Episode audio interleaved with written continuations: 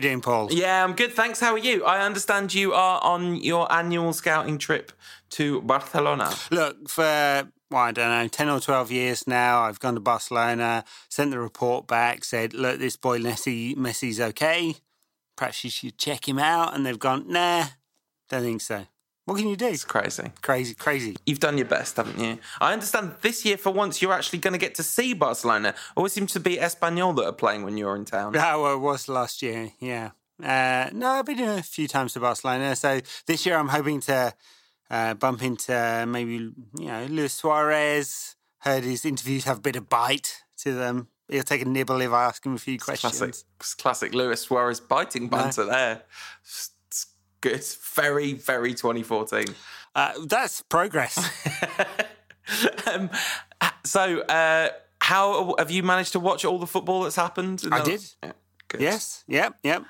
I've enjoyed it all. Have you? I mean, it's a uh, fine victory tonight, ish, sort of. Saint Etienne, the game over after 16 minutes or so. Uh, a interesting performance against Blackburn. I wouldn't say it was a good one. Uh, and then then uh, solid victory at home against Etienne in uh, the first round of the Europa League. all cup football this week. Yeah, that was the first time I've ever sat in the south stand, not for work, against Saint Etienne. I was right near the tunnel, which was kind of fun as the players go in and out and all the clappy claps and all that. That was good. Um, but. So I went with Paul Gunning, friend of the show. That was a delight. But behind us was sat mm, one of history's top 10 worst humans. Maybe that's maybe that's harsh, but his mate said to him, "Oh, they're not serving beer because obviously they, they weren't serving beer because of the security stuff around Saint Etienne. More on that later." Um, and then the other guy goes, "You can't drink it anyway. This is why I prefer the rugby." I was just like, oh no. And then, sure as sure as eggs is eggs, half an hour in, Paul Pogba misplaces a pass, and the guy goes, How many million was that worth? That's the South stand for you. Give me strength. It was not good. No, I, I had a few years at well from 1990. When did they rebuild the Stretford End? I don't know. 92 or so. Right. So for three seasons, 92 to 95, maybe. You were in the South End. You were right near the bench, right? I seem to remember. Right near the bench, yeah. And and it was the same then, yeah. People moaning or whinging. And uh, the the only entertainment was abusing the, the away bench because I was three seats away from the away bench, which was quite good fun when you got a rise out of them. And talking of quite good fun, the Saint Etienne game was indeed fun. Um, uh, but we talk of one of history's top 10 worst humans, arguably one of history's worst hat tricks. I don't know. Definitely the worst hat trick seen at Old Trafford since Robin Van Persie's uh, remarkably unimpressive performance netted a hat trick against Olympiacos in the Champions League a couple of seasons ago. Well, that's the, that's the thing. I mean, look, is it sacrilegious to say, you know, obviously he is, he is kind of post-human in yeah. some some fashion, right? Ibrahimovic is close to God. Is it sacrilegious to say he played a bit shit? Even I mean, though he scored the, a hat trick. The problem with saying it's sacrilegious is in a way, it's a bit like the problem with a lot of like religious heresy. Sometimes it's very obvious that the heretical thing is true. Like, you know, he definitely scored a hat trick, but one of them was a deflected free kick. The other one, like Marcus Rashford, did literally all the work, and Zlatan did very well to to find to basically stand in the right place, which is part of the striker's art. And the last one was a penalty. I mean, he earned it himself, I guess. But yeah, uh, not not not his best overall performance for United, but uh, but nonetheless, uh, superb to see him him get a hat trick. Yeah. Who uh, did you think? I- Ibra's pass success rate in that game? 57%. yeah. But listen, the only stat that matters is that he continued his weird stat patting agenda against Saint Etienne, the team he had already, they were already the team he had scored most goals against in his career, and then he scored a hat trick against them. It's like an abusive relationship, isn't it? They just keep coming back for more. I mean, uh, wow, yeah, interesting performance from United. I mean, actually very controlled. You know, at no point did you really think they were going to lose, except St. Etienne created like 12 chances in the first half, right? So you get this weird sense of security that United are controlling the whole game. you know the the kind of pattern of the game, and and Saint Etienne are breaking all the time and creating a load of chances which they kept missing. And strangely, you kind of felt like that was about right because they've scored what three or four goals over the entire season. they haven't conceded very many, but they it's hard to see quite how they haven't conceded that many. Um, given given their defense looked extremely permeable. I mean, Mourinho made a big change, didn't he, to the structure of that game at half time um, when mm-hmm. he decided that it would probably be a really good idea to take Marouane Fellaini off. Uh, and he was right. Like in any context, it's a good idea, particularly in this one. Yes. I mean, United looked just transformed in an attacking capacity in the second half. Lingard might not have been like exceptional on a personal level, but in terms of his movement and everything, he made so much difference to the way United played. He did, and and it it it was unnecessary for United to have basically three sitting midfielders. Sure, Pogba was uh, pushing on, but uh, you know, it, it just allowed United to get more players into forward positions, uh, create more problems for for Saint Etienne's defence, uh, which includes, of course, the great Pogba brother, older brother, um, and uh, and and just create more chances to score goals. You know, it was a sensible move. I I, I just kind of wonder at what point does Mourinho work out that at at you know no level does Marouane Fellaini make any sense for him. It, it, it just no, it just doesn't make any sense at all. It's not how United are playing. I mean, increasingly over the season, he's gone from uh, like uh, evolving the possession-based game that that Van Gaal developed to basically a team that's you know exceptional on the break. It's United still have the majority of possession in most games, um, but most dangerous on the break is beginning to feel like a very Mourinho side. In that context, in many contexts, Marouane Fellaini doesn't make any sense. In that context, especially, he makes no sense at all. Yeah. And if you look at the numbers, 11 of Saint Etienne's 15 shots or whatever it was were in the first half, seven of United's 21. So United were out, you know, chance created by Saint Etienne in that first half. And then in the second half was a completely different story. Um, United completely dominated the second half. Um, I, I, thought that that Smalling looked a little shaky, but really the problem was actually United's midfield. So at one point, Pogba is going absolutely spare at both Herrera and Fellaini. So obviously, I mean, what it looked like was that they weren't sticking to the plan, particularly Fellaini, um, and that the the kind of shape of the side was being dragged all over the shop. Really, um, it was kind of it was an interesting moment. Like he was really properly furious, and they did slightly get it back together after that. But yeah, no, I mean Fellaini's got to go. It's really straightforward, isn't it? Yeah. Well, we can talk about a few players that may be going or not going uh, after we've uh, completed the discussion about the football games. But I, I just don't, I don't understand him. He's, he's a really strange footballer. He, he's not disciplined enough, or has the any kind of the the skills needed to play at number six. Like we know that. Uh, his only possible role is to really mix it up in the, the box and the final third. That's the only possible role.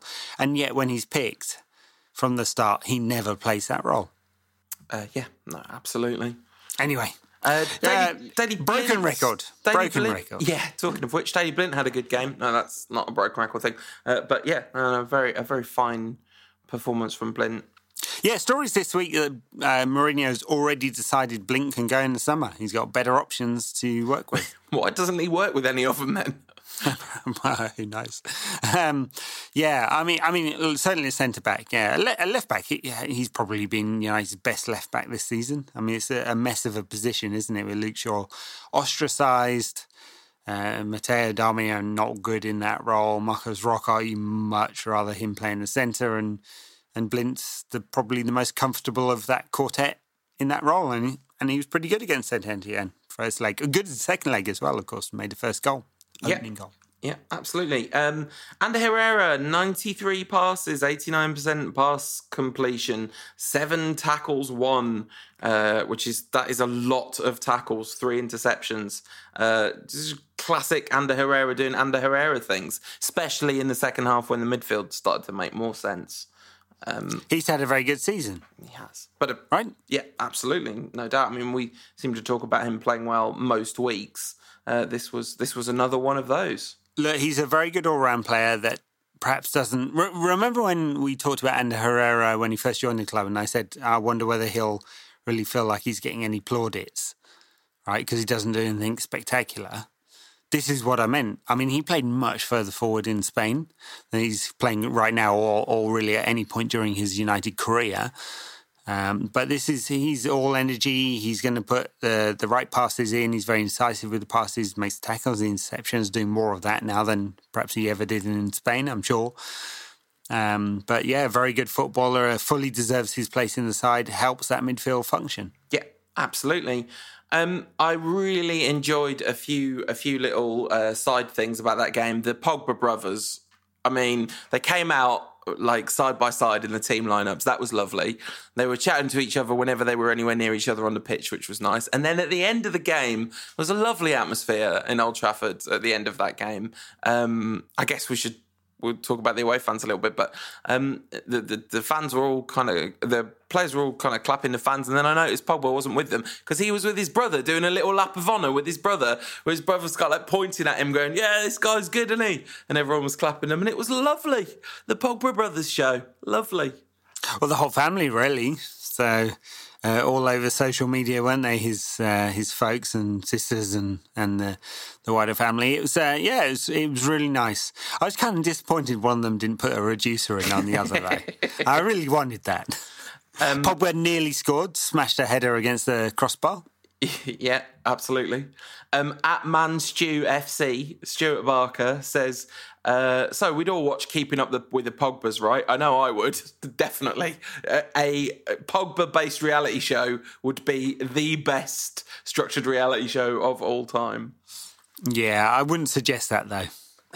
no, I mean, because he would be defocused on the football and focus. I mean, he's already got a quite an Instagram game, hasn't he? Yeah, so the Pogba brothers doing their thing, United doing their thing, uh, and taking a 3 0 lead. I mean, that penalty at the end, it felt really sort of significant because that, that was the goal that killed the tie, wasn't it? Oh, for sure. Yeah, this is the difference. Well, Mourinho said in the, the press conference ahead of tonight's game that while it really could have been 2 1 and then it would have been difficult.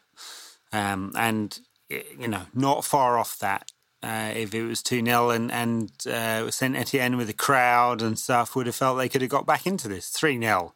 You're, you're looking for a miracle. I don't know what percentage of two legged European ties have been turned around from 3 0 at home. I believe it's naught. I believe it's yeah, 0%. They, well, there you go. Yeah. There you go. Um, the the uh, the general vibe was lovely. Uh, oh, oh! I nearly forgot. I'm so glad I mentioned the general vibe because it made me picture the Stretford End, and that reminds me of chinos, chinos, chinos. The Saint-Etienne physio was wearing chinos. Yeah. Someone at some point noticed this, and then every time he went on the pitch, everyone started chanting it. At one point, he's walking past the Stretford end with an injured player, might have been Pogba actually, um, their Pogba, and he's kind of walking past the Stretford end, and I, I was looking at his face, and there was definitely a look on his face where he was going, this seems to be happening whenever I'm here, but I cannot for the life of me work out why all these people would be singing yeah. about me.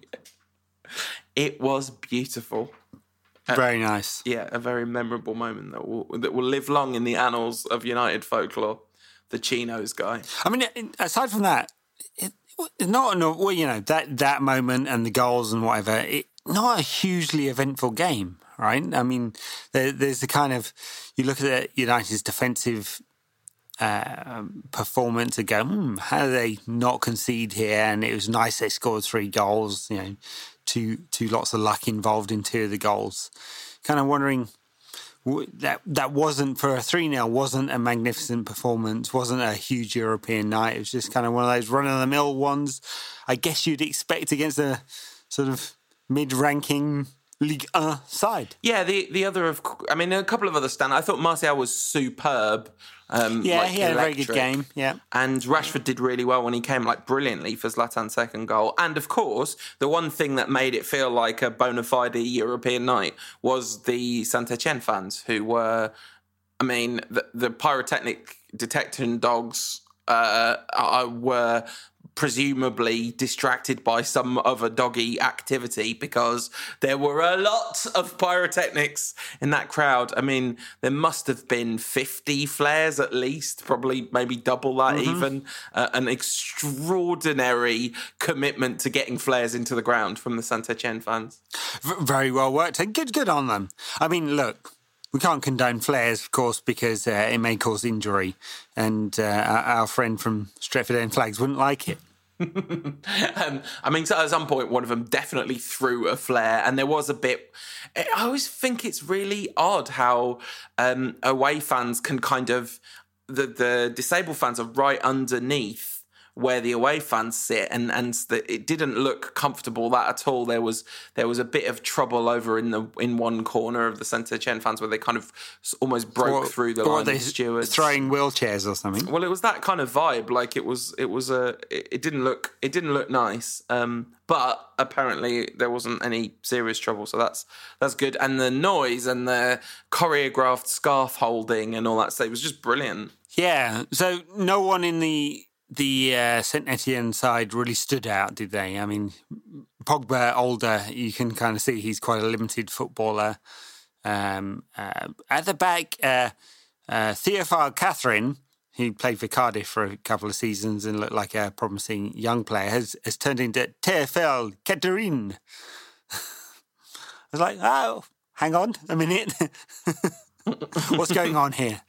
It's a re- it's a rebrand. A Very good rebrand. rebrand. Yeah, all, all, the commentators have needed to adjust their uh, pronunciation. Um, but yeah, all in all, like being there, it was a thoroughly, thoroughly enjoyable night, and and being in the south stand was very good for the view of the penalty.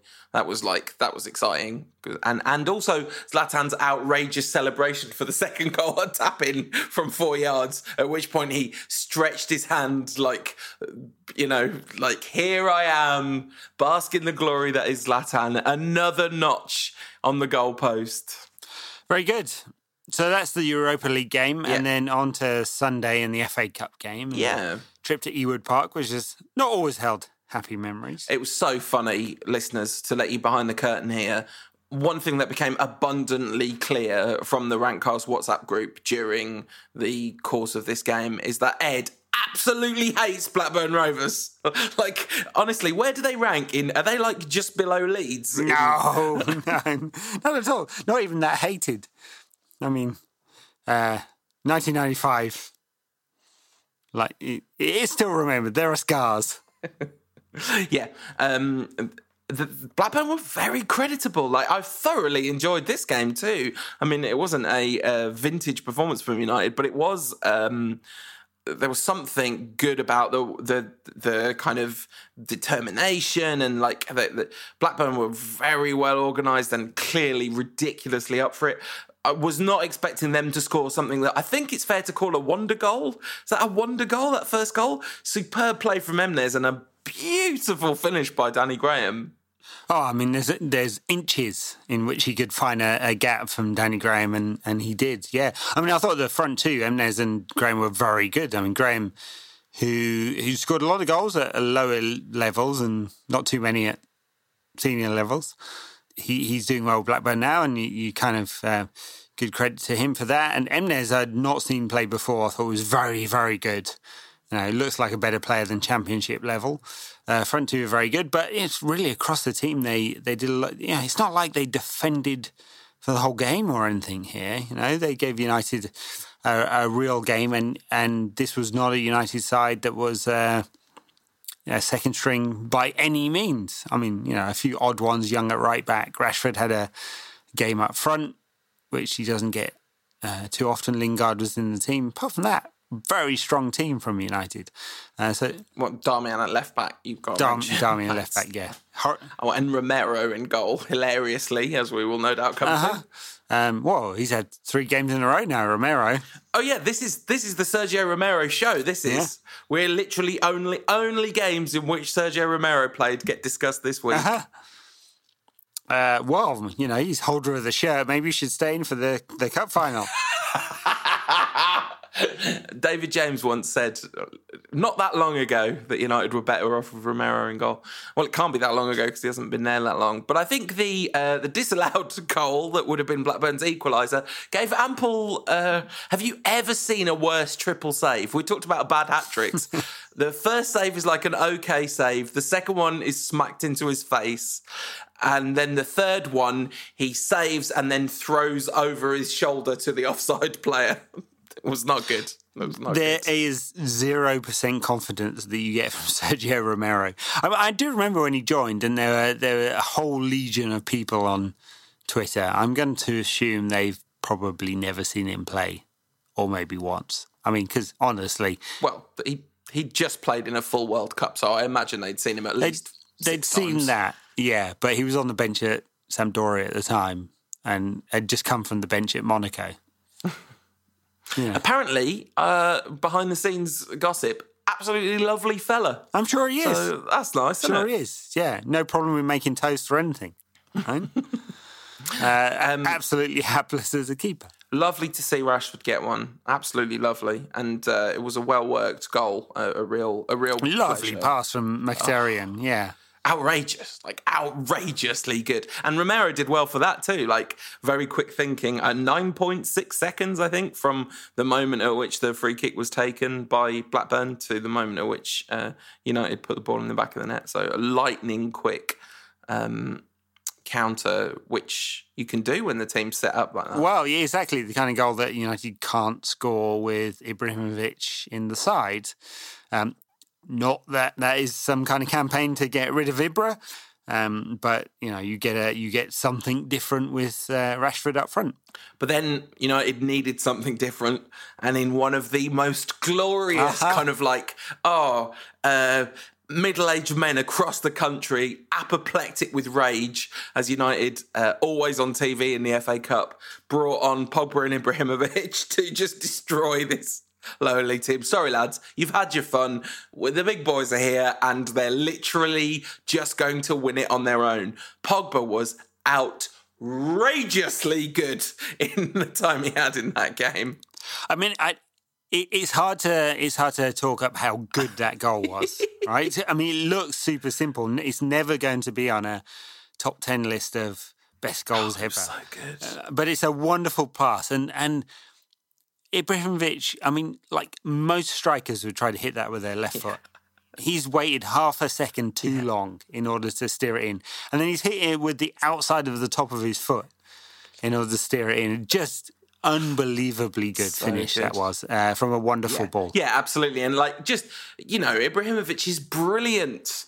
Like it's not it's not completely straightforward the Ibrahimovic situation, but he is clearly brilliant, and that's just not in doubt. And that was a, a moment of Ibrahimovic brilliance. But yeah, Pogba's Pogba's all round performance after he was brought on, uh, the, the, kind of the last half an hour of that game, apart from the uh, Romero near howler, was just a complete cruise.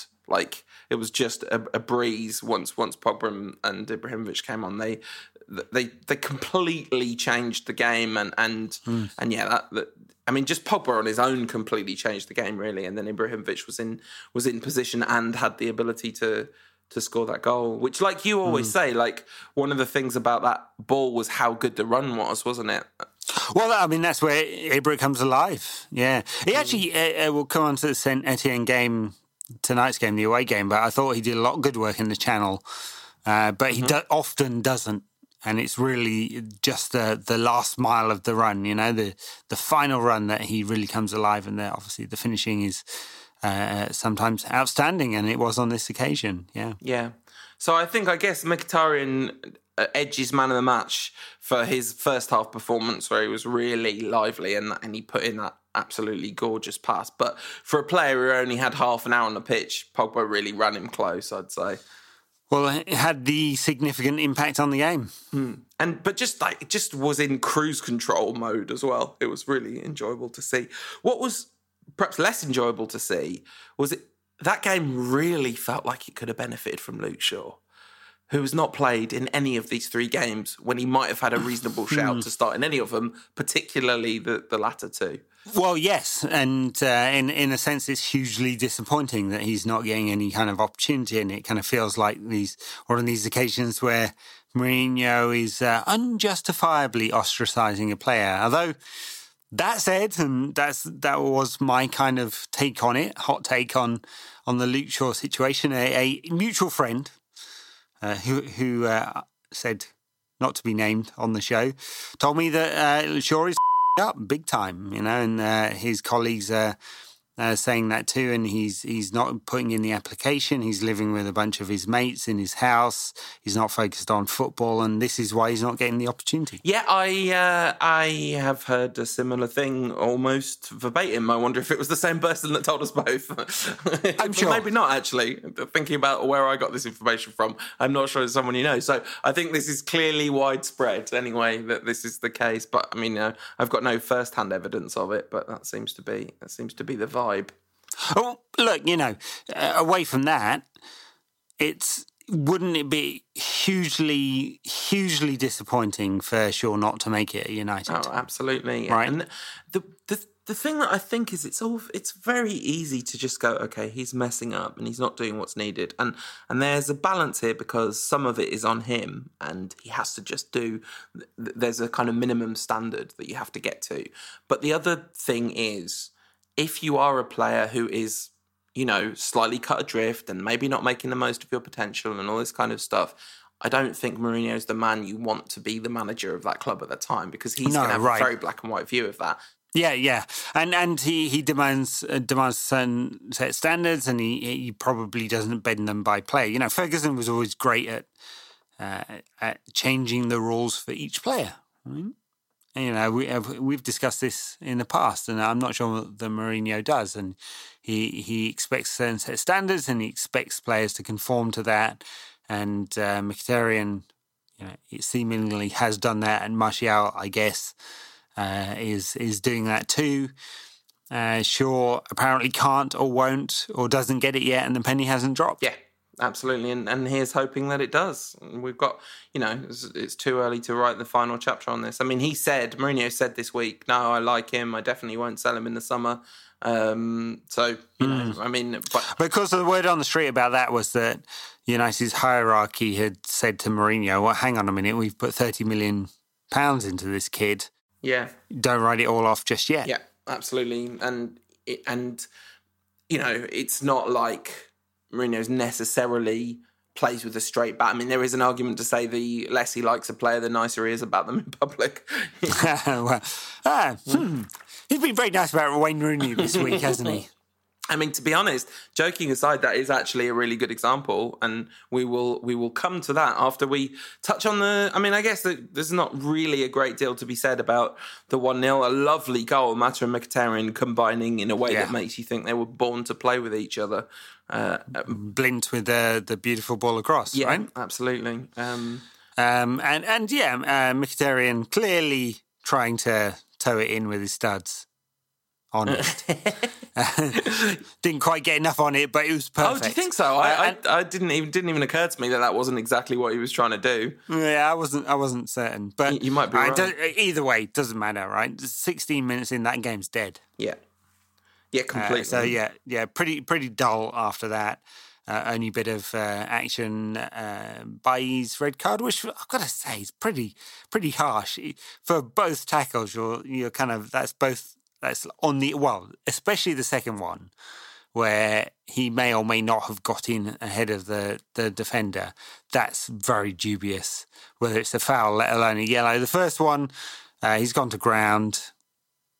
But even then, you could probably say, I'm not sure that was the yellow. Mm, um, and and he'll be missing for the entire tie, which is a big deal because he's he's been pretty great recently. Oh, he was mm. was he really wobbly in the first twenty minutes against uh, Saint Etienne? I think he was the first game, but he was he was real good in this game. Yeah, I guess he missed one game right for two yellow cards. Uh, no, I think you miss both legs because it's a red. You know, so I think huh. I think you miss I miss I think you missed the two games because he he was already on the maximum number of yellows.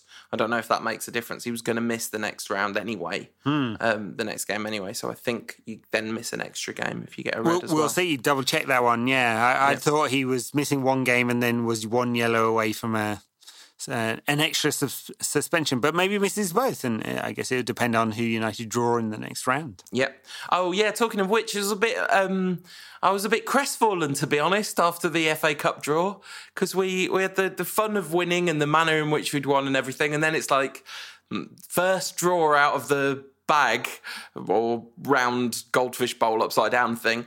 Um, was Chelsea at home, and I was just, mm. you know, I knew United were number three, and Away. like, not three. No, I know, yeah, but Chelsea were yeah. drawn at home. I mean, yeah, yeah, and I'm going not number three, not number three, not no, oh number three, number three. That's, that's so. This will be the game that the the 59th game in a row that United uh, are on TV, and the, the TV stations will decide not to cover this one, right?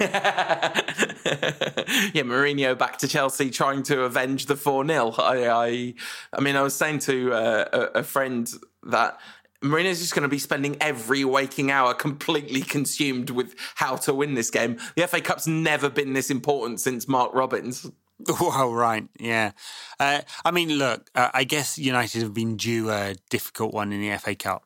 So for, yeah. for many years, there have been a lot of tough ties, but not recently. No, I mean the last really. I mean last, last season, right? it was funny. No, no, one of what was it? Palace, Everton, bunch of drops before that. Yeah, Shrewsbury. Uh, I can't remember who else.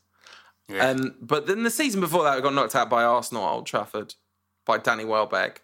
Heartbreaking. Mm. And justifiably, yeah. yeah. Uh, but oh, to remember the Antonio Valencia mistake. Anyway, let's not dwell on that. He's having a marvelous season.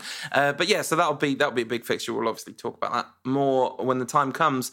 Um, the big news from the Saint Etienne game, I guess, apart from the bye thing, was the injuries to Carrick and Mkhitaryan. So we were like an hour after the game finished, um, so we don't exactly know. But Mourinho's the noise is coming out. Mourinho were definitely that he's not expecting them uh, to play in the cup final, and that actually gives us a, a really interesting selection dilemma. Real we'll problem. Come on to. Yeah, yeah. Um, Mkhitaryan easier to replace in a sense, in that you know you've got more options there. Uh, Carrick, yeah, can't. I mean, Herrera plays at the base, I guess, and hopefully, hopefully that doesn't mean Fellaini comes into the side, but it might. The key, I guess, is that they're both. It's not not either of them. It's both of them. That's they're the combination of the two is very because you want if one of them's not there, the first person you want is the other one, uh, in a way. But yeah, we'll we'll do a full preview on that after we um we talk to a guest who I was I, I, was about to say absolutely delighted, but you'll you'll hear me say that in the intro of both of these interviews. Uh, it was a real pleasure to talk to Stanley Chow, um, who you know is an actual genius. so um, that was good. So here, here's my conversation with him from earlier in the week.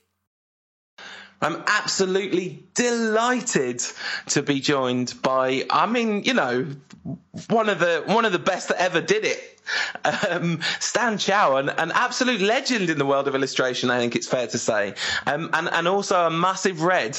Uh, how you doing, Stan? I'm fine, thank you.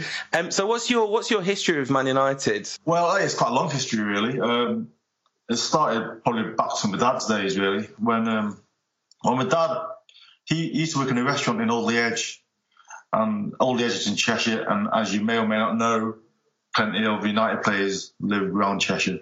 So he he, he works in a restaurant there, and and basically um, he, like Bobby Charlton, Denis Law, George Best, Nobby Stiles would all go to this restaurant like maybe once or twice a month, basically.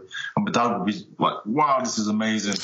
you know, they'll get they'll give all the staff like sign sign shirts and stuff, and um, so from there on, my dad was a United fan, really. I mean, he's probably a United fan before, but this kind of like um, made the bond stronger, basically. So then, then back in, in, in the seventies, my dad broke, left the restaurant. He bought a Chippy. We bought a Chippy in Altrincham, and um, and and when I was a kid, I, like Gordon McQueen, Lou Macari used to come in. so that was pretty. Um, I mean, I remember like like sitting on Gordon McQueen's lap once whilst he was making proficient chips and stuff. Whilst whilst they used to come into our chippy. So so yeah, for, you know, I had my dad kind of telling me about my United. I had like United players come into our chippy. so, so that was kind of you know, so that was part of you know my indoctrination into being a Man United fan. And as I grew even group older, my sister became best mates with Tommy Docherty's daughter and it was um, yeah, it was just it was just all United from from when I grew up basically. So um, that I mean that is that is a pretty good. Why do you support United? Oh, you know, because Gordon McQueen used to come and get chips. That's good, isn't it? That's a that's a pretty good reason. um, uh, do you, what? Who were your sort of first United heroes? Um, I'll probably say Lou Macari because. Because my dad used to talk about him loads, you know. My dad used to go to the bookies with him, and um, and like, and the bookies was around the corner, and you come back and say, "Yeah, I've just been hanging out with Lou Macari." so therefore, it'll be like, you know, you know, whenever there's a United game on telly back in the back in the late seventies, I'll be looking up for Lou Macari basically. Uh, was your dad so, yeah. was your dad annoyed when Lou Macari opened a chip shop of his own? well, he never when he came to so it didn't matter. you know. So yeah. Um, so uh, did you did you, were you ever able to go regularly? Um, not when I was I did, like um, my first game was was an '83, I think, when I was about nine. Um, but I didn't really go regularly because because uh, you know the chippy was always open, and um, yeah, I, I, had to I had to wait for you know a nice friend to take me there when I was younger. but I started going when I was a student. Um, I used to study at the Manchester uh, Metropolitan University, and I went there a few times. But then it's when I moved to Old Trafford about six years ago when I decided to get a season ticket because it was because literally the ground's around the corner from where I live now. So, um, so yeah, that's that's I go I go regularly now. Yeah, it's interesting because I, I, I didn't really start going regularly till I was grown up, and I think it's a bit of a different experience in a way. You don't. It's a, it's a different sort of you have different uh, associations with it. Um, what's it been like to? What's it? Has it changed your relationship with the club to go all the time? Do you think? Um, yeah, it's, it's made me it's made me more of a United fan, obviously, and um, it's also made me kind of um, be more wary of the Glazers. Yeah, and and, and and the anger it's kind of it fuels in me when I hear about things that they do, and and like I'm just kind of I'm just kind of disappointed in them in that they kind of take so much money out of the, out of the club. Where, for example, there's City who kind of the owners of City put so much money into the club and into the city itself. You know what I mean? And yeah. that shouldn't really be the case. So. Um, that, that upsets me more uh, quite a lot, really. Uh, what are the what are some of the things they've done that really got to you? Just the fact that they kind of um, that we're still in debt you know, yeah, that's simple as that. You know, there's actually we are, you know, we we make more money than anyone else. So why should we be in debt? You know, that's just, just that's that's literally like the tip of the iceberg, really. You know, mm-hmm. and um, and I just feel like there's other parts in the club where they should be investing more in, like in the in the club program, the club magazine, in MUTV. We could, with the money that United make, it could be the best no, no, no. It's a, it's a bad program. It could be the best program. It could have the best writers in. Like MUTV could be a really good, you know, uh, uh, uh, TV station. Mm. Then I'm not saying it's, it's bad. It could be better, basically. You know, by investing more money in. Basically, you know, that's that's how I that's how I see um, the, the, where where the troubles are really. You know, it's kind of like okay, fair enough. We're, we're making all these kind of like commercial partnerships but where's the money going? You know, it should be it should be spread throughout the club. You know, instead of kind of people kind of having having to be sacked from different departments. You know, that's my that's my gripe, really. Yeah, I think that's a gripe a lot of people would share.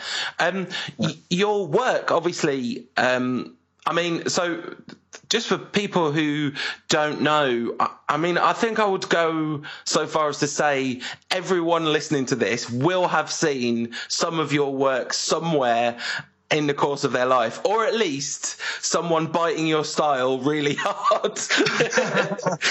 um, yeah, it's, it's, it's kind of you know it's it's kind of um, spread quite quite you know quite far and wide over the last few years. I'm I'm very fortunate and lucky, I guess. So there's that you do a lot of work around football. Is that just because it's a passion for you? It, was actually a hobby, really. You know, like I, I, I, when I started doing football players, I wanted to I wanted it to be a hobby. You know, I didn't want it to be kind of I didn't want to make that much money out of it because I have my own commercial business anyway in, in terms of illustrating for different magazines mm. and, and doing adverts and whatever. That that is separated from football, and and I always felt like if if I brought football in too much into my work, I might start resenting football as a whole. You know what I mean?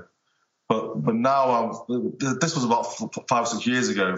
But then it just kind of because I loved it so much, because it's my hobby that of actually illustrating things football related, it just kind of seeped in into my commercial work really, and um, and now I'm just kind of learning to embrace it more. That that I'm that I'm I'm a football illustrator really, you know, as opposed to like a commercial illustrator, if you know what I mean. Yeah. I noticed uh, recently you've started uh, Stan Chow FC. Was that a kind of, was that to give the football work uh, a place of its own? Because it, it's not like you haven't been doing non-football stuff in the in the last year. Indeed, uh, cover of the New Yorker, that's uh, that's pretty big things, isn't it? I, no, I correct you. Not been on the cover of New Yorker yet. It's, it's oh, okay. New York Times is, is what I made. You know, I, I, I, still, yeah, I'm still. Looking. That's better in a way, isn't it? I feel like that's that's big. I mean, the New Yorker's great and all, but yeah. the New York Times, that's that's surely a much bigger circulation, you'd imagine. True, but as a, as an illustrator, there's more prestige on being on the cover of New Yorker. Right? Yeah. yeah. Okay. It's, yeah. it's, like it's like the Holy Grail, really. When you when, when you when you're a student, you're pretty much told that like um, being on the cover of the New Yorker is the Holy Grail. once you're in that club, you kind of like the you know it's it's you know it's it's it's, it's a proper badge of honor as an illustrator. Um, but you, so the football stuff hasn't exactly stopped you doing other work, but you've you've clearly kind of developed. Tell us about Stan Chow FC. That was a, a that was a, a weird idea that, that, that I conceived over Christmas. I basically like um, you know the you know in the old football programs, like old, old United programs where you get the guys shaking hands. That yeah. was the that was the initial kind of um, uh, template really. I mean, I just wanted to draw a footballer. You know, I, I basically illustrated a generic footballer, and um, and and that was that really. I mean, it was it was, it, was, it meant to be quite a throwaway thing really. But then my osteopath saw it, and he mm-hmm. says, "If you just put a collar on that, it'll look like Eric Cantona." And I said, "Yeah, you might be right." So I put a collar on it. It looked like Eric Cantona. and so, so, that's when an idea just kind of, you know, entered my brain.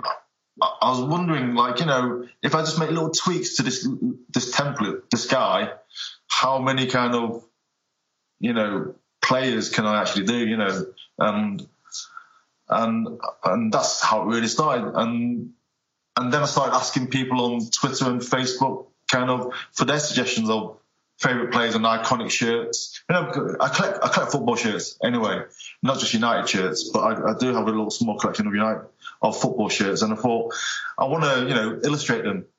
So so I thought I'll try and find an icon, iconic footballer, tweak his nose a little bit.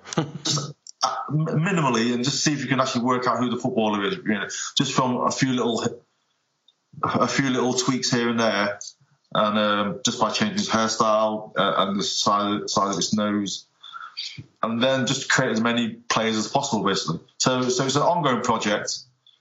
It's, yeah, it's turned from like one little illustration to an ongoing project, which I try to like um, ask other other followers on, on social media to give me suggestions, so I can just create a, a massive database of of um, football illustrated footballers, basically but, but keeping the same template. So, if people want to make suggestions uh, to you, where can where can they get hold of you for, for that? Just follow me on at Stanley Chow FC and just drop me a line. And, uh, and and basically, what I do is, is like once two or three people have asked for this, that same person, that's when I, I'll start doing another another player, basically. Brill. I really like the idea that your idea of a generic footballer was Eric Cantona, yeah. basically by accident, because he's so seared into all of our unconsciouses that, that that's when we think footballer, that's what we think. Oh, absolutely, yeah. Um, so, who was the first footballer you drew prof- professionally? Oh, right. Oh, Christ. That's a good question. Oh, I think it was Gareth Bale, actually. Like, um, and this this started. Um, this was for like a magazine or sport magazine that you get free, like with the whatever with the London Evening Standard, right, or something like that. And um, so that was the first professional one. But, but prior to that, it was. Um, I think my reputation kind of grew like via Twitter, basically, because um, I, I, did a, a, you know, I did a little, a little chubby Wayne Rooney, you know, um, about ten years ago, maybe nine years ago, and I posted it on uh, on on on Twitter, obviously, and then um, and then Edgar Davids saw it on on, um, on Twitter, and he says, "I want one," and, um, and naturally I said, "Well, yeah, okay, I'll do you one," you know, and then that's that's kind of how how my reputation kind of started as a as a as a football illustrator, and then and I, I, started doing loads and just posting it up, like just just out of fun, really. But then Sport Magazine um, asked me to do Gareth Bale. I think it was on a front cover actually. So um, so yeah. It's funny because when you talk about these, I've seen all these pictures as Twitter avatars so many times that I can immediately picture exactly the illustration that you're talking about. And um, your your style um, what was the kind of origin of it? That what was what was it that you wanted to try and convey about people when in in choosing to those kind of very geometric shapes and that sort of thing? I just wanted to. Um, I, I just wanted to kind of draw someone, make it look as professional as possible, and um, and make it look and make it as simple as possible so it would be easy for me to do really to be perfectly honest with you mm-hmm. i just trying to i created a style where where i feel i can knock a portrait off in about an hour's time basically that's that's that was the that was the idea, really, just so I can do one after the other, like, on a production line, because um, I get bored of my work quite easily. So so basically, so I just want to look at my work, bish bash bosh, get it done, work on another one, and I needed to create a style that um, that um, you know that I could do quickly, but at the same time. But the most important thing was to actually get is get the likeness. Otherwise, the style doesn't even matter really. It could have been any mm. style, but the, the most important thing is is to is to is to capture that likeness. But yeah, ultimately, he's trying to get from A to B in as short a time as possible. Is why that style is created, basically. So, um, of all the sort of footballers that have seen your work, are there any out there that you think I would really like it if they'd seen this particular drawing I've done of them? Um, you know what? Oh, I'm to be perfectly honest with you, I, I don't actually care if they've seen them or not. Really, you mean it's, it's not something I, I, ever worry about. To be perfectly honest with you, um, yeah. But no, I, oh, that's a hard question. I never even thought about that one because because because most of the or most of the United ones have done now. They, the actual players have seen them all basically. So, so that's quite nice because because what because what you get is is like what I've noticed more recently is um, you get um, fans that that my prints and they'll go along to kind of like like press things and get the players to, to sign. You see, but yeah. um, I don't. Oh, I don't know. I'm just I'm, I'm looking around my room. Pirlo, that's the one. Yeah, yeah. In fact, actually, I just noticed with Pirlo. I do love my Pirlo. I love Pirlo. He looks. He's a very handsome man. He is, and, and that's the reason why I did him. And when he grew his beard, I felt he was even more handsome and, um, and I, yeah, I'd love to see him. I'd love to know what he thinks of, of his portrait. You might have seen it. I don't know. As, I have. As as um, as I know, like most United players have seen their own. I mean, I had a Juan Mata using one avatar for his Instagram page a few months ago. So that was quite nice. That's pretty good, isn't it? Especially since it's Juan Mata, so you feel like he would appreciate he'd appreciate the the artistry behind the work somehow. Oh yeah, no, no, that was it, it was great. What when someone like like, like tweets me, Juan Mata's using your picture. It's like, oh my god, that's amazing. You know? but then like somebody introduced me to Juan, like at a, at some fake football thing, and he and he said, "Look, this is Stan. Like, um, is your picture? Is this picture that you use for his uh, Instagram picture?" And he's and he came all over all over really apologetic. I'm really sorry for stealing your picture for permission. I'm like, hey, hey man, it's fine. You know it's really cool. You know, I'm, I'm more than chuffed that you, you that you've been using it. I, I illustrated Ashley Young, and I put it on Instagram.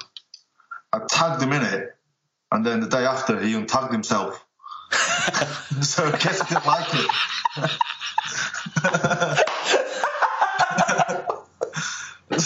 oh, that's good. That so, is really good. So not all of them are like you know are home runs. You know, you know some you know I don't think all, all the players like the ones I've done. Yeah.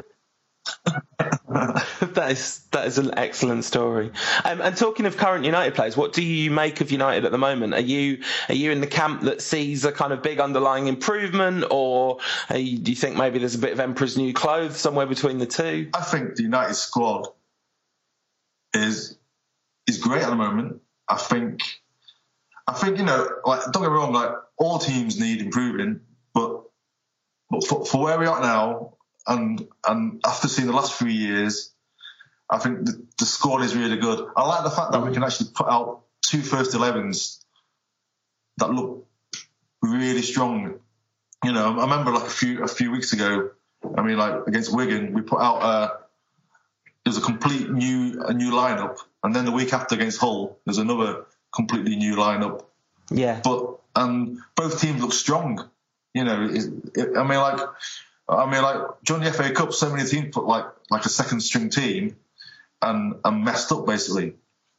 But you know, we have a second string team that looks as, almost as strong as the first first eleven. You know, it's, it's come to a point where we don't even know what our strongest first eleven is now. And I think that's actually a good thing. You know, because mm-hmm. I think it gives other other players uh, like um, not more more opportunity, but it gives them more impetus to to maybe work hard and get into that the, the so-called first eleven. And but, but there isn't a first eleven. I think Jose's chopped and changed it enough to make all the players feel like they're they're valid squad members. Yeah, and and who are the who are the players in the squad that have stood out to you this season? This season, well, yeah, and Tony Tony Tony V. Yeah, I mean, it's like he's looking like the best right back we've had since I don't know Gary Neville. I don't know. Um, yeah.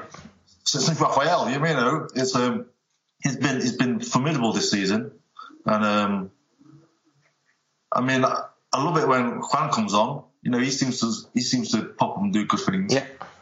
I feel like Tony V's face is the closest to a Stan Chow illustration in real life in the squad. Which is ironic because I've not actually done Tony V yet. I feel like you just put up a photo and you're pretty much there. It's the cheekbones. yeah. But in general, I, I, there's there's been no real sh- like for me. There's been no kind of like um a shining star this season. I'd say right. like generally like most of the players have upped the game, and I'm, I'm I leave every game with being impressed by someone different every every week, basically. Yeah. yeah. And um, you know, obviously, some players have really bad games, but they make up for it like a few weeks after, you know.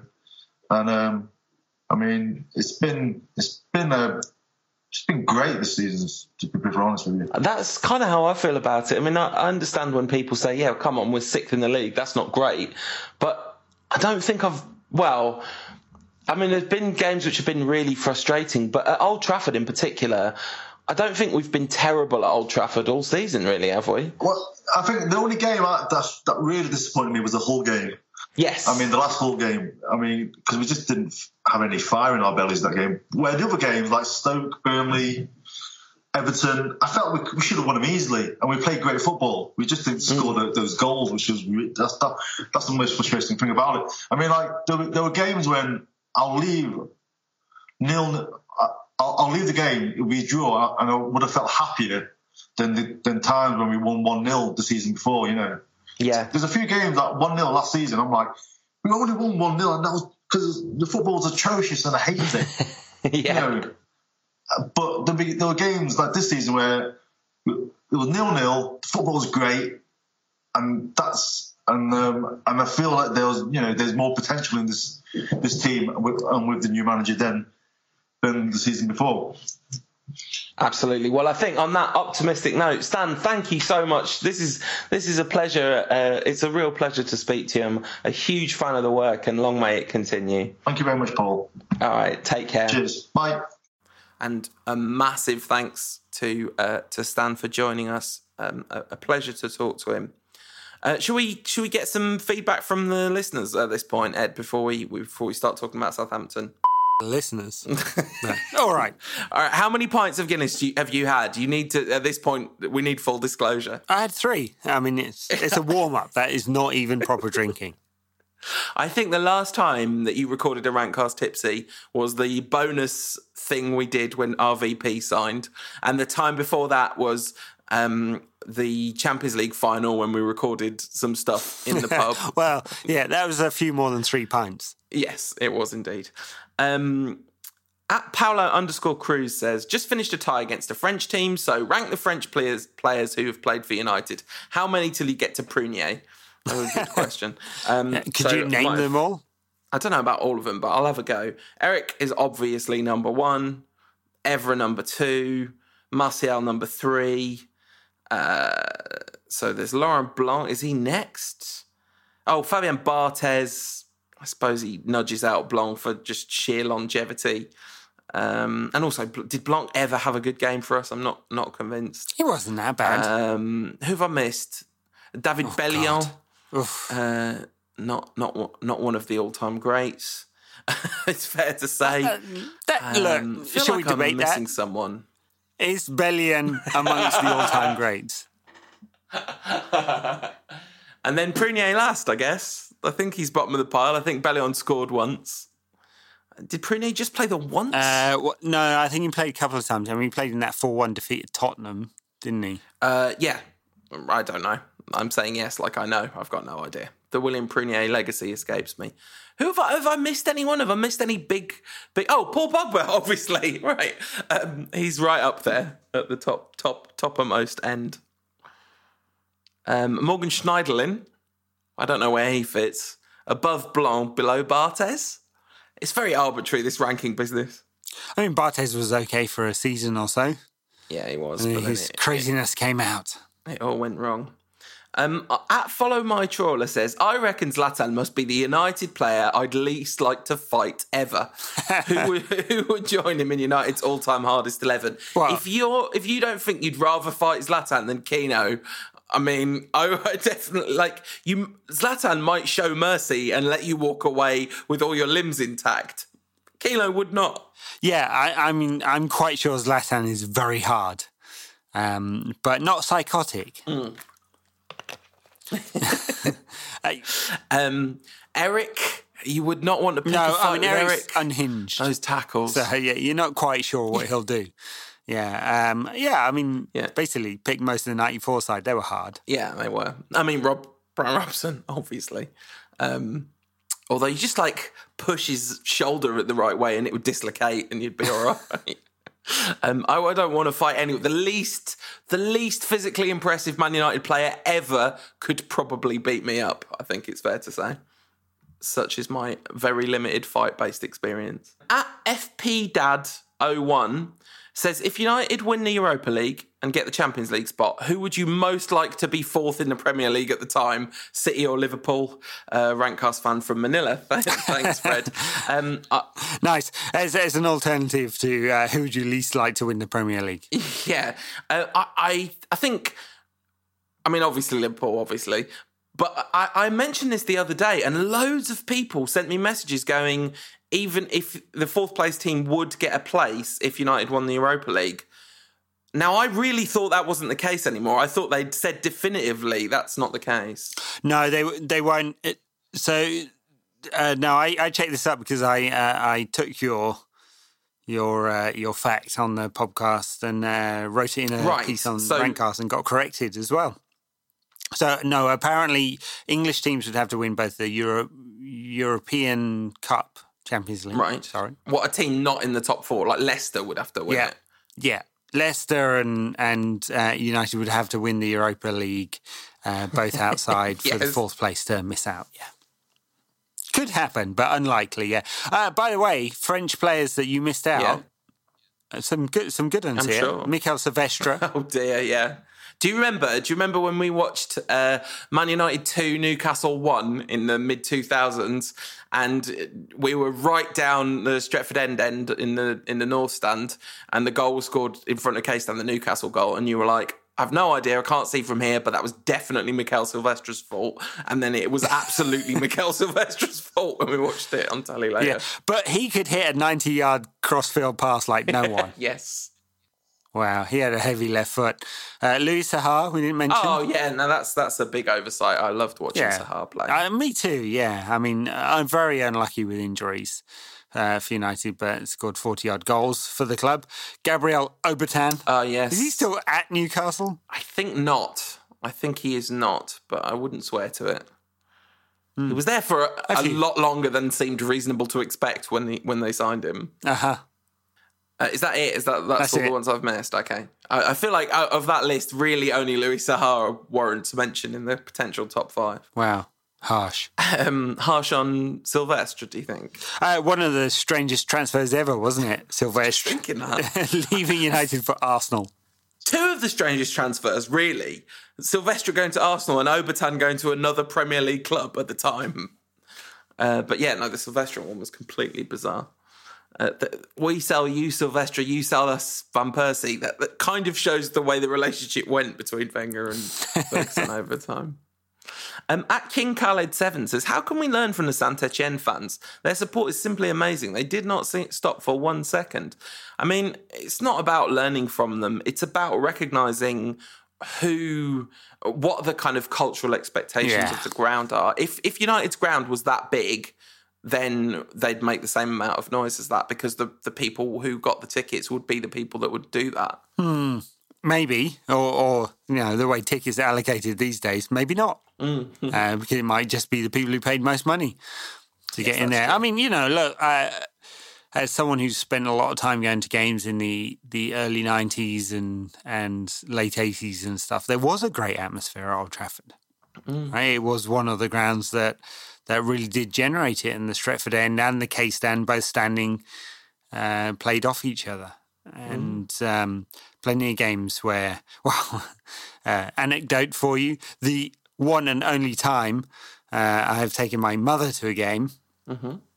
I took it in Stretford End. She hated it because everyone was bouncing on each other for the whole game, and I'm pretty sure someone urinated down the back of her leg. So it's like, hey, it's Stretford End. That's what you do. Atmosphere comes at a cost. It's fair to say. that's right. Um, so you know what we have at Old Trafford today, where it's a, a mixture of you know, sure that crowd and season ticket holders have been there for 50 years and are all 90 years old. Um, and people day tripping and lots of tourists and stuff like that makes a difference in terms of like what you get out of Old Trafford. And, and you still do have the group of people who want to sing and have their repertoire of songs and and United still probably has the biggest repertoire of songs of any team in certainly in England. Uh, but they're not able to generate the same atmosphere as in the past. And, and like there's a few real specific things too. First of all, one of the things that you absolutely have to factor in is the weird acoustics of the three-sided ground. You know, the the multiple heights at Old Trafford really messes with the acoustics. So if you are in the K stand, you can hardly hear the Stretford end, even when the Stretford end is really loud. I mean, you only have to be a little bit of the way across the halfway line in the North or South stand, and you can't really hear the Stretford end. Um, this, so there are these kind of acoustic problems with the ground, and if you are standing in the top tier of the Stretford end, most games you'll feel like you're in a ground with a good atmosphere because around there it does have one. You know, it gets really noisy even in some of the smaller games, but a lot of that noise is kind of bounces off the roof and, and doesn't travel and and you know the atmosphere is very contained in specific sections of the ground and I don't really know what you can do about that. It would be very interesting if they ever did make all the ceilings the same height to see what would happen, especially if they re-angled the ceilings. Because I think the fact that the the roofs kind of slant downwards, it must must have a kind of dampening effect on the sound. Yeah, maybe, maybe sound editor producer Tom could tell us. Yeah. Uh, yeah. Oh, well, look, of course, we didn't talk about it a couple of weeks ago when there were uh, yet again the same sort of noises coming about uh, United doing a feasibility study into so boosting ground capacity by working on the the um, the uh, South Stand. Yeah. Right. So funny this was. So uh, United announced their their redevelopment of uh, the old K Stand scoreboard and uh, and the disabled facilities there is going to cut down capacity on about three thousand.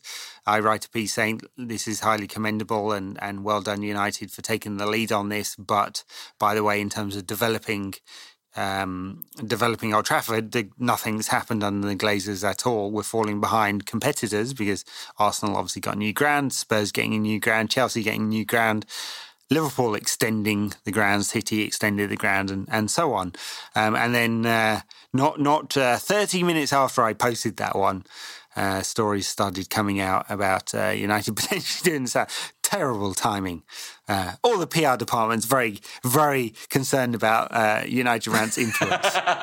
I'm thinking that's probably not true. Seems a little unlikely. It seems. It seems very unlikely. unlikely. yeah. But look, they I know they did a, a, feasibility study about five years ago. It looked like it was very expensive. They're waiting for technology to develop enough that they don't have to go over the train tracks. There was a concern with the houses on that south stand side. Would they have to buy them? They bought a load of houses at one stage and then sold them all back again when they decided not to redevelop. So, you know, there's a big question over the South Stand. For the moment, United are stuck where they are and will, in fact, lose capacity um, and they won't be in like balancing out the height of the roofs and all of that. Nothing will change. Yeah, I mean, the feasibility study was su- suggesting that because the technology's improved, the train tracks aren't as much of a problem as they used to be in terms of the building technology having improved, which I just thought was interesting. Um, for you know, just as a kind of oh, this is this is what's happened in society, um, and so th- that'll be it'll be as you say, it'll be fascinating to see what happens next. A um, couple more questions at Cryptic Android. This is a question we get asked um, from time to time. Uh, the long-term listeners will no doubt know the answer to this one, but he wants to know how we first met. Uh, we were very small children, and our mums were friends. There you go. That's that's what happened. Uh, I don't I don't ever remember a time before I knew you, Ed. It was a wonderful time, let me tell you. the best time. Um, United are advertising for a player care assistant, says at Trisha. Who do you think needs the most caring and assisting in the team? player care assistant. What does a player care assistant do? I, I guess this is a bag carrier. Well, we have we have a clip uh, from Trisha has provided source resource material for this assisting with all aspects of relocation requirements, including hotel and rented accommodation, assisting with all aspects of settlements in the UK, okay. including setting up mobiles, yeah, email yeah. addresses. Yeah, because blah, blah, the players blah. don't do anything for themselves these days. Yeah, sure. Well, no, I mean, I think I think it's very easy to be no, no. snarky and I'm not, that, I'm not actually... actually being flippant. I'm sure this helps a lot when you bring a player in, especially from outside of England. Perhaps they don't speak English. Uh, someone to, exactly. to help with all of that kind of stuff and take that stress away just allows them to focus on football. Yeah. Uh, as for who needs the most caring and assisting, I think it might be Luke Shaw at the moment. Um, at Maz underscore man underscore UNTD, friend of the show, says, I know it's too soon to talk transfers, but how expensive would it be to trade Chris Smalling for Mike Smalling? yeah, wow. Strange, strange player, Smalling, isn't he? You know, you keep feeling like he's going to progress to be a, a very good defender. 27 year old uh, Chris Smalling. Yeah, and then looks like he's not again. No. Uh, at Gary underscore 1105 says, Have you spoken to your siblings as much in the last five years as the Pogba brothers have in the last 90 minutes? As what, that was Roy Keane's quote that I was trying yes. to. Yes. I mean, wow, harsh from Keane, isn't it? yeah. because, because, you know, somehow speaking to your brothers is not manly enough. this is the thing. The problem with that is not that Pogba talked to his brother too much in the last 90 minutes, it's that Keane hasn't spoken to his siblings enough in the last five years. It's like it'd be a bit wet, you know, bit gay, isn't it, talking to my brother? Um, uh, at Sarnia Redwood says, Would Timothy Fosu-Mensah be a best last 20 minute sub than Fellaini? Depends what you need, but it's an interesting point. Yeah, it kind of it kind of does. I mean, from a defensive point of view, which is it's quite often when Fellaini's brought on, Fellaini's a total liability. Now, it's not like we've seen Fosu-Mensah in the first team in a defensive midfielder role very often, hardly ever. Um, he's a very talented player, very, very talented player. In terms of like, if you're desperate to score a goal and you're going to launch it, you want Fellaini up there for sure. Uh, at J Horry says uh, on the next Rantcast, can you recommend some United books very quickly? Uh, Fergie's first autobiography, Keane's both Keane's autobiographies, um, the Danny Taylor. This is the one. Uh, the story of Alex Ferguson's 0405 and 0506 seasons. Um, Zlatan's autobiography when it gets updated to include the United chapter. Uh, that should be entertaining, shouldn't it? Any any that I've missed? Big ones? Any good big ones that I've missed? Uh, no, I mean we did this on a Patreon backers bit a few months ago, no, didn't we? Or we definitely. I don't think we've ever done United books. We, we did more books more generally. No, they're, they're all very good. Uh, the other one I enjoy a few years old. Uh, this one is Eamon Dunphy's Strange Kind of Glory. If you That's if it. you can accept the kind of snarky criticism, I mean, I can't I can't stand listening to Dunphy. I just just can't do it. It's uh, it's not healthy for anyone.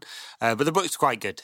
Illumi- you know, it, it goes into the kind of shenanigans of the how the club was structured and run in the eighties. So I'm going to breeze through a couple. At Bulls says, uh, given the figures quoted for Griezmann, who's not a natural fit for the current side, wouldn't Verratti be a much better option for 80 to 100 million? I've seen loads Yeah, of people sure, but you can't- this. You can't market that. Come on. And also, my mum's cousin doesn't know Marco Verratti's dad, so I'm less interested in that transfer on that basis. so your mum's cousin's milkman's hairdresser. Um, at Waldinho 2000 says, What relation is the Falcao that plays for Monaco to the one that played for United? Nephew? Wow. yeah, I mean, I have to say, I mean, he absolutely destroyed John Stones, didn't he? I mean, when he's turned him in and John Stones is all on his ass and he's chipped it in. I mean, not only is that an amazing goal from Falcao, I mean, absolute worldy. But he's just ruined John Stones there. I mean, uh, after that game, the only logical conclusion you can come to about this player is that he's a far better striker than he is a defender. yes. Um, at Carl Matchett says, What is an Ashley Young? Why is an Ashley Young? All right, Carl, having a go. You've pl- you're playing James Milner at left back, so you know. I, I can't remember. He's about uh, I don't know, one point six million pounds per goal scored or created, something like that. Twice in the last two weeks. It's a, a staggering amount of Ashley Young based content we've seen. And perfectly acceptable as well at right back. Yeah, mm, few times where it was a bit like, oh, if you were 10% better, you'd have been a heck of a player. Um, and the final question, which is not to, I'm only including this question as it's a natural segue into a topic we kind of have to discuss. This is not hashtag agenda. When Rooney leaves, will his performances over the last few years tarnish his legacy? It says, asks at the curse of Chris. Now, I think the answer to that is no. I think that, in fact, the sooner he leaves, the quicker people will be to completely rewrite the last few years of history. Yeah. And I'm fine with that. I've got no problem with that. No, I, I- think I think that's what people will do, and uh, I, I think he'll get a very sort of positive legacy and obituary. That's not the right word. But, No, but, on know, his United career, um, uh, and and uh, yeah, I'm fine with that too. So I think one of the one of the interesting things about Rooney though is um, not not only is it about his performances, but it's about the way he leaves, and and I think there's credit due to Mourinho here uh, for how he's very successfully managed uh, Rooney out of the side with very little drama. Although Right. it looks like there has been some drama, or at least someone somewhere is trying to concoct some drama in the last few days, um, because there's serious football journalists reporting that Rooney is seriously considering, or someone somewhere is seriously considering Rooney to move to China, Yeah, yeah. like now. Yeah, well, so um, I, it seems like there is more pressure coming from China than from within the Rooney camp, and and maybe United have made the decision that they're okay. Rooney moving on, you know. So if you believe Red News and their sort of snarky, like uh, insidery, gossipy Twitter stuff. Uh, they're basically insinuating that Um, Mourinho hasn't spoken to Rooney in months. I'm not sure that's quite true. Did you mean red issue, by the way? That doesn't, yeah, what did I sound, that say? doesn't sound like red news. Red issue. Sorry. Red news Yes. are a- an all-round friendlier bunch. S- snarky, mean, snidey, kind of bitchy. Yeah, definitely red, Red issue, yeah. Barney's very nice. So yeah, I mean, he- he- we'll we'll see whether that's true or not. But uh, so you know, perhaps the club have made the decision right, you know, now that they're okay with Rooney going. Um, whether now in the summer, and really is only a matter of timing now, isn't it, rather than if.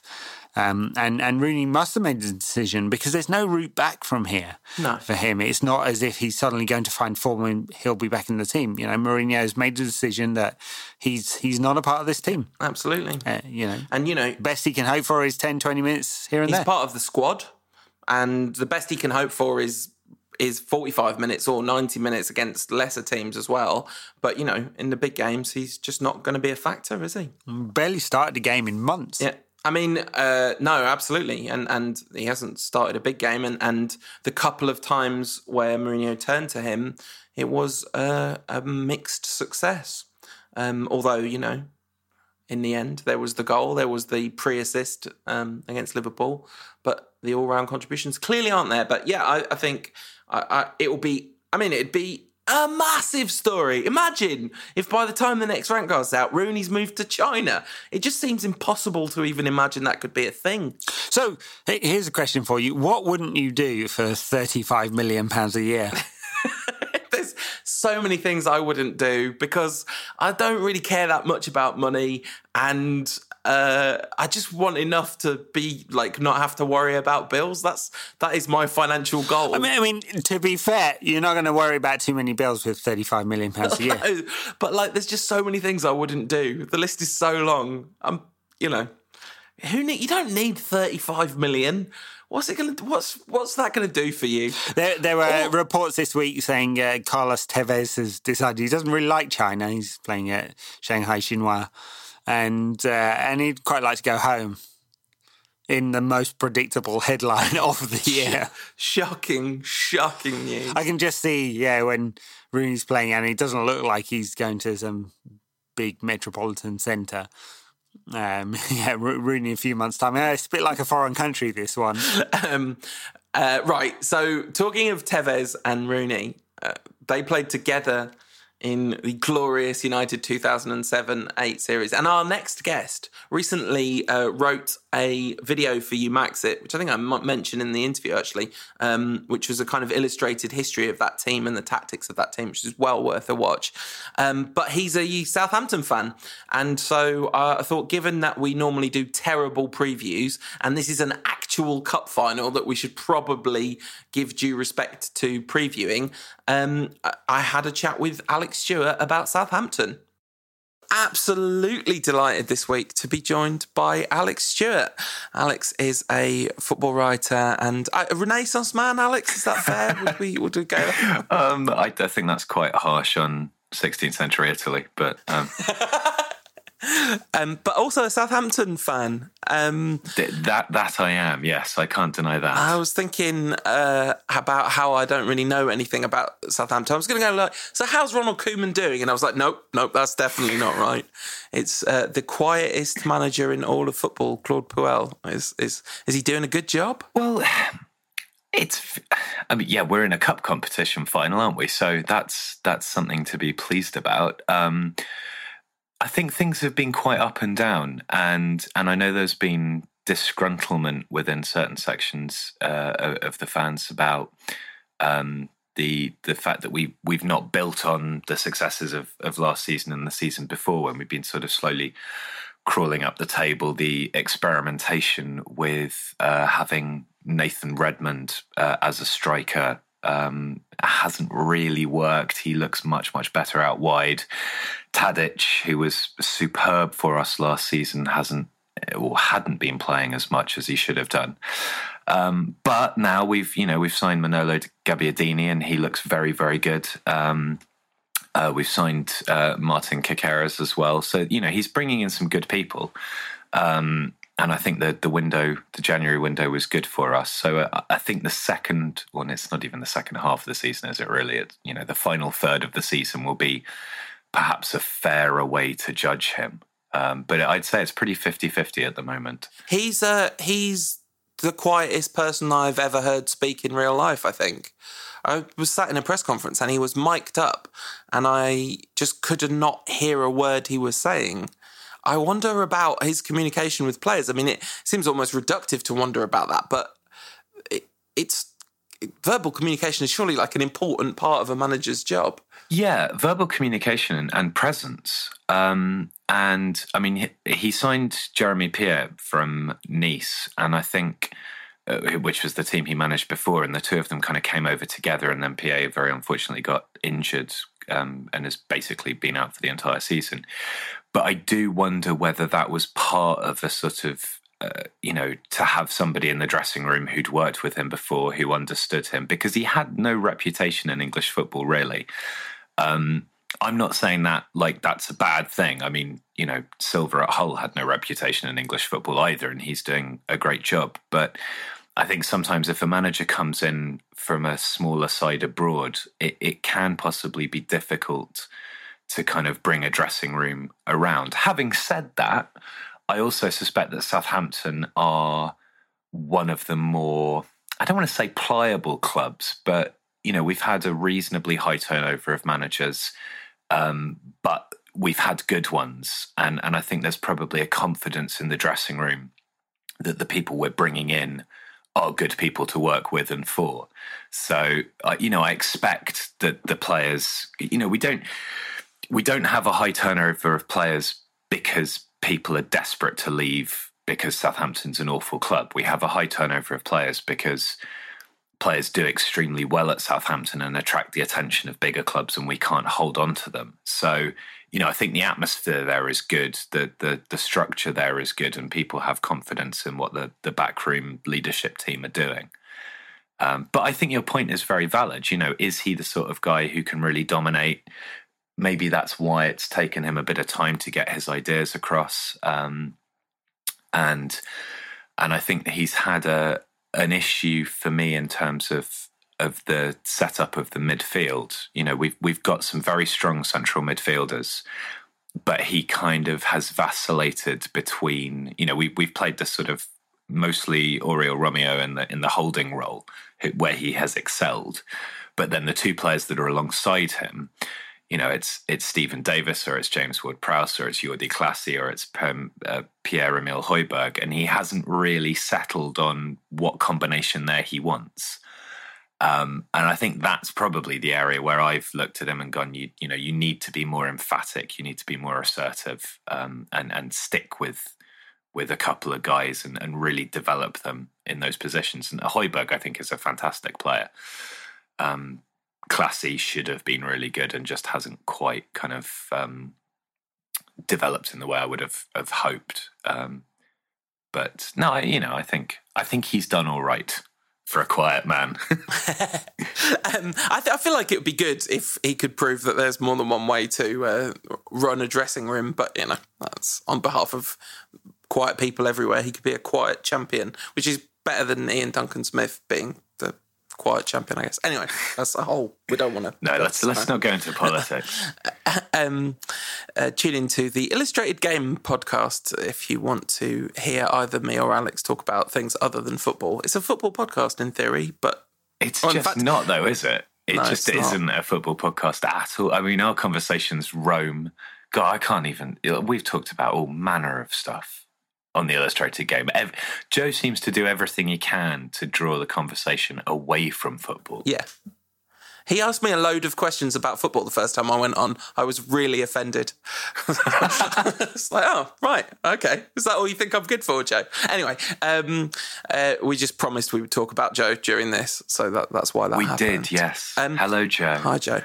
Um, the uh, one of the things I wanted to ask about is is tactics so I, I, guess we're looking at a four-two-three-one for Southampton. But what are the kind of nuances about that uh, about that formation for him? And and what are what do you think are the areas where they need to do well if they want a chance against you know the mighty Manchester United?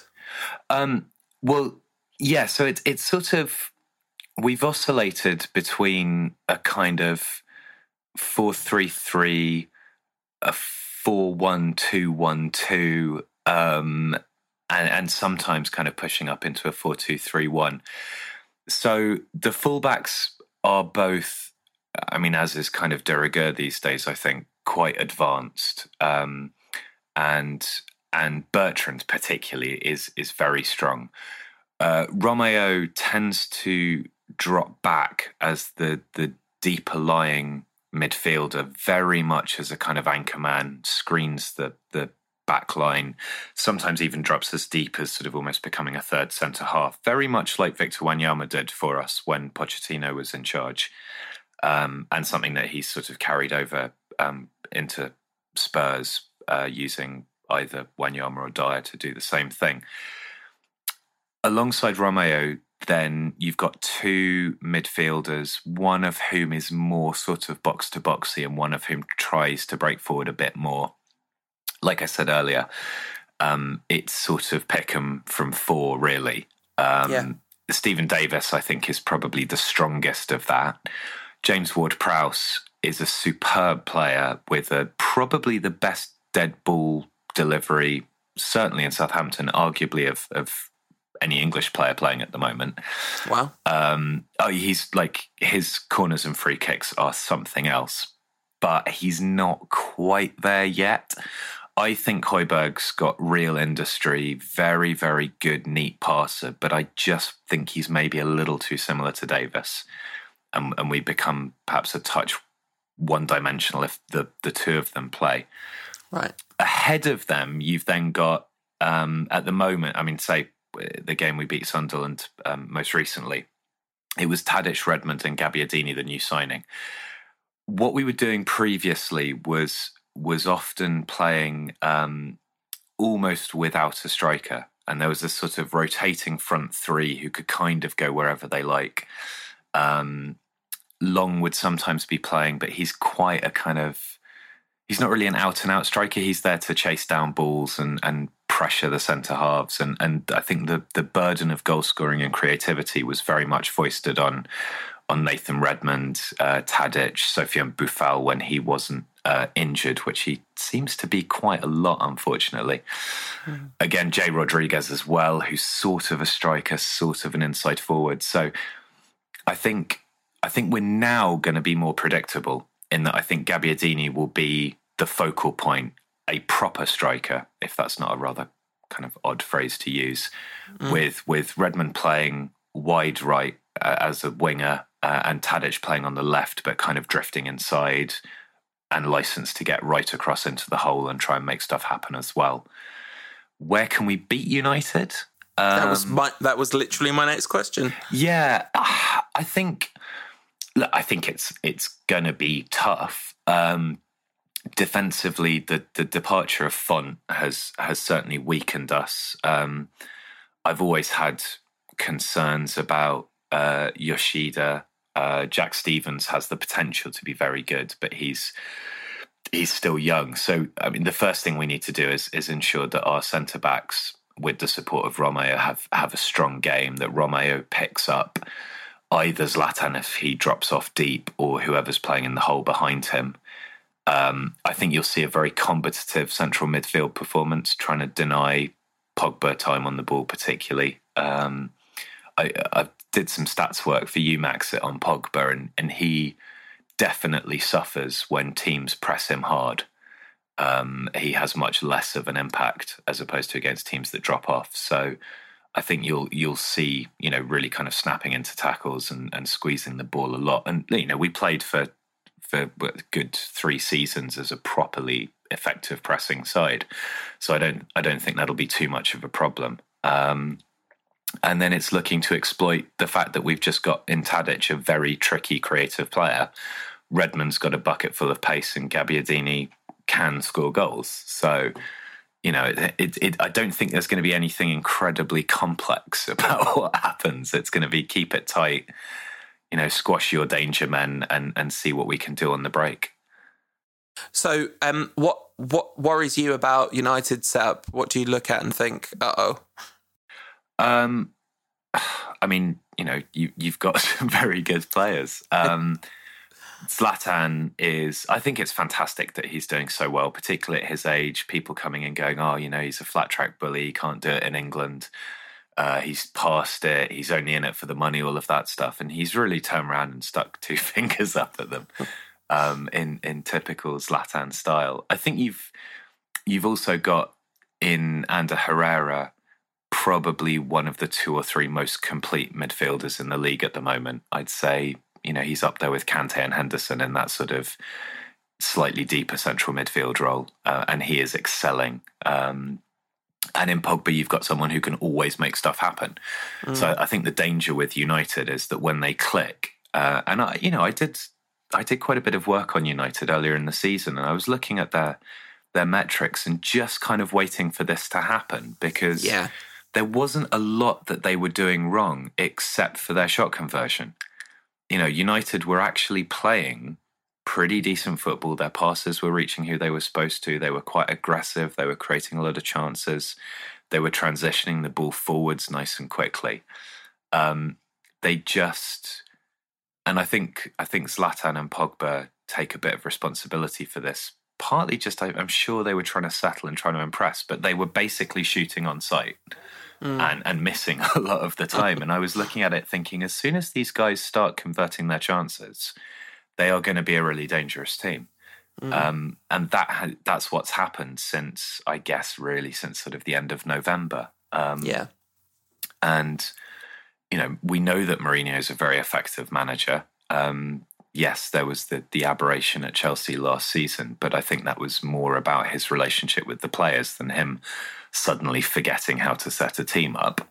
Yeah. Um, and I think the the man management aspect, the mind games, all of that crap can can overshadow just how incredibly bright he is tactically. You know, you you think back to what he achieved with Inter, for example. That that was a pure tactics victory. What he did yeah. with Inter, um, and getting players to buy into a system that was antithetical to the way they played before. So he just needed a bit of time. Um, he needed his kind of big name players to really click for him, which they are now starting to do. Um, and I, I, I, can't see much other than a Manchester United victory in this game. Obviously, I would love it to be different.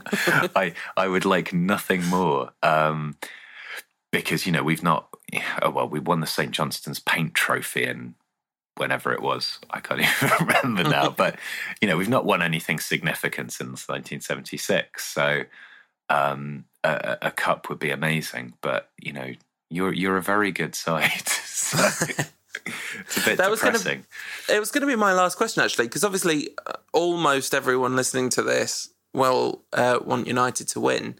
Um, but what would it mean to Southampton to win? Like, what would it mean to you for Southampton to win a trophy? I mean, it would be.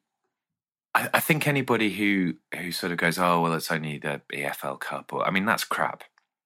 Every team wants to win stuff, and and for Southampton with this, you know, we've not we had the 2003 FA Cup final where we lost to Arsenal, and we've not really troubled anybody significantly since then. Yeah. In terms of actually coming close to winning something. Um, this is a club that's that's had serious financial problems, relegation all the way down to League One, has basically rebuilt itself more or less from scratch, um, and and to you know the, the the achievement of the the highest ever Premier League finish last season, and then and then a cup final um, this season. That's something to be incredibly proud of. However, it it ends up. Um, and I don't think you know I'm, I'm yeah, I may not be a typical fan in this respect, but I'm I wouldn't be at all bitter if we don't win because yeah. it's it's a fantastic achievement to get there. Um, I just think it would be it would be a kind of a vindication more than anything of the the way the club is run. The fact that there is an emphasis on developing young players, on nurturing talent, um, an acceptance that yes, we will have to sell some of those players to bigger teams, um, or in the case of Fonte to West Ham, um, and that you know that there, there's there's a turnover that that you have to think and plan strategically for the fact that in two or three years' time, a lot of our best players will have to have been replaced, and there'll be new people in in their shoes. But to to to maintain a, an ethos within the club, uh, a systematic approach to the way we run ourselves, despite all of that happening, and to get to a final, and to have performed creditably in the Premier League for the last couple of seasons and hopefully improve our standing this season. You know, that's that's a really great thing. Brilliant. Thank you very much for your time, Alex. Where can where can the people find you? Uh, where can they find me? Um, hiding in Cricklewood mostly. Um, if uh, if you go onto Twitter, I'm on at afh Stewart, which is with an ew. Um, and I, I, mean, I'm all over the place. The set pieces, UMaxit, um, put Niels in goal, my own blog. So um, yeah, come come find me, or just look for me in Cricklewood. I'm grumpy and I have a beard. It shouldn't be difficult to find me. If you're a fan of Football Manager, you should definitely check out the anthology of football writing that Put Niels in Goal put out. I really thoroughly enjoyed that, Alex. Four pound, very well spent. Thank you very much. Yes, um, it, it, was a real joy to put it together, um, and we had some some great writers. Joe Devine, who we've mentioned already, uh, um, wrote uh, a piece I can't really describe it except to say the first time I read it, it actually made me cry with laughter. Um, it's it's the inner monologue of a man crumbling in front of your eyes. That's that's what it is. Yeah, which given given the stuff that that me, Matt Stanger, and Iain Macintosh are currently enduring uh, on the FM17 project is remarkably oh, prescient. Well, I've got you here, Alex. Um, I mean, yeah. you've played a lot of football manager in your life, and reportedly, I mean, yeah. reportedly, according to you, have literally never been sacked before. It's kind yeah. of unfortunate that the first time you did, it was watched by literally thousands of people. It's, do you know what? It, when I first started doing this stuff, and the, the first kind of main save that I did was the Bristol City one for the set pieces, which Iain encouraged me to do. Um, and you know we we were getting like good numbers of people reading that stuff and i was staggered by it um that that you know thousands of people were reading how a bloke sat in his flat in crouch end in his pants and played football manager which was pretty much what the scenario was at the time. Mm.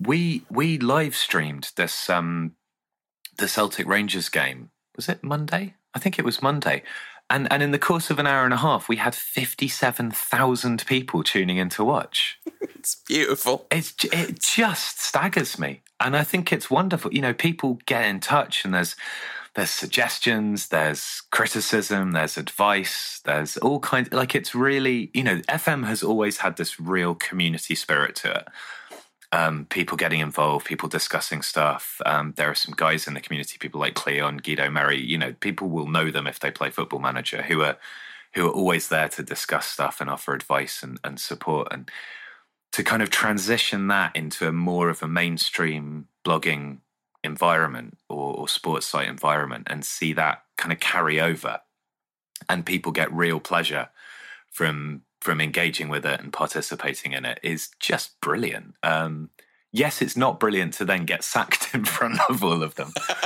um, and yeah, Rangers is a poison chalice in in well in pretty much every respect. But um, you know, to get promoted and then have your board just absolutely expect you to win the league despite the fact that Celtic are better, Aberdeen are better, Hearts are better, you've got no money, your squad's not very good. Yes, you must win. This is all sounding a bit moist, to be honest, Alex. It's all, it's all sounding a bit like, well, if I'd had more time, the expectations were a bit high. No, I, I, I'm not sure that time expectations were the issue. Um, and the fact that that okay, my first choice centre half, Danny Wilson, was inevitably always injured. But apart from Wilson, I had in the senior squad Philippe Senderos, 37 year old Clint Hill, and Rob Kiernan.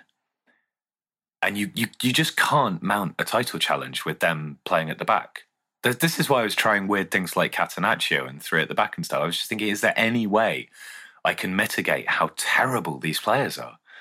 Um, but no. And Pete, no, People you, can follow those adventures at FM17 Project on Twitter. Is that right? It's at FM17 Project on Twitter. It's it's basically yeah, it's being run off the set pieces Um, and Brilliant. and it's uh, it's all available there. There's live streams, there's tactics columns, there's all manner of, of stuff, and we should have a new episode out on Thursday. I don't know when this is going to go I out, think but probably on Thursday, so that works well. well, there you go.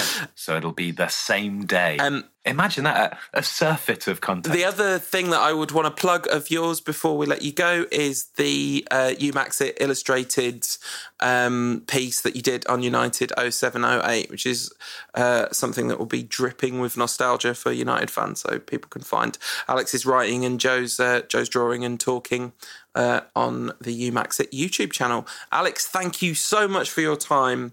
That is my pleasure, Paul. Thank you very much for asking me You're on. welcome. Take care. Thank you very much for that, Alex. So that's kind of the Southampton end of things covered. Absolutely beautiful offside game as well, Alex Stewart. Come on. I, I, this is. I'm slightly embarrassed about these jokes. like he's our guest on the show. We've been we've been doing this for what six seven years, and now you're embarrassed about the dad jokes. Come on, Um, uh, so um, we, that's the Southampton side of it covered.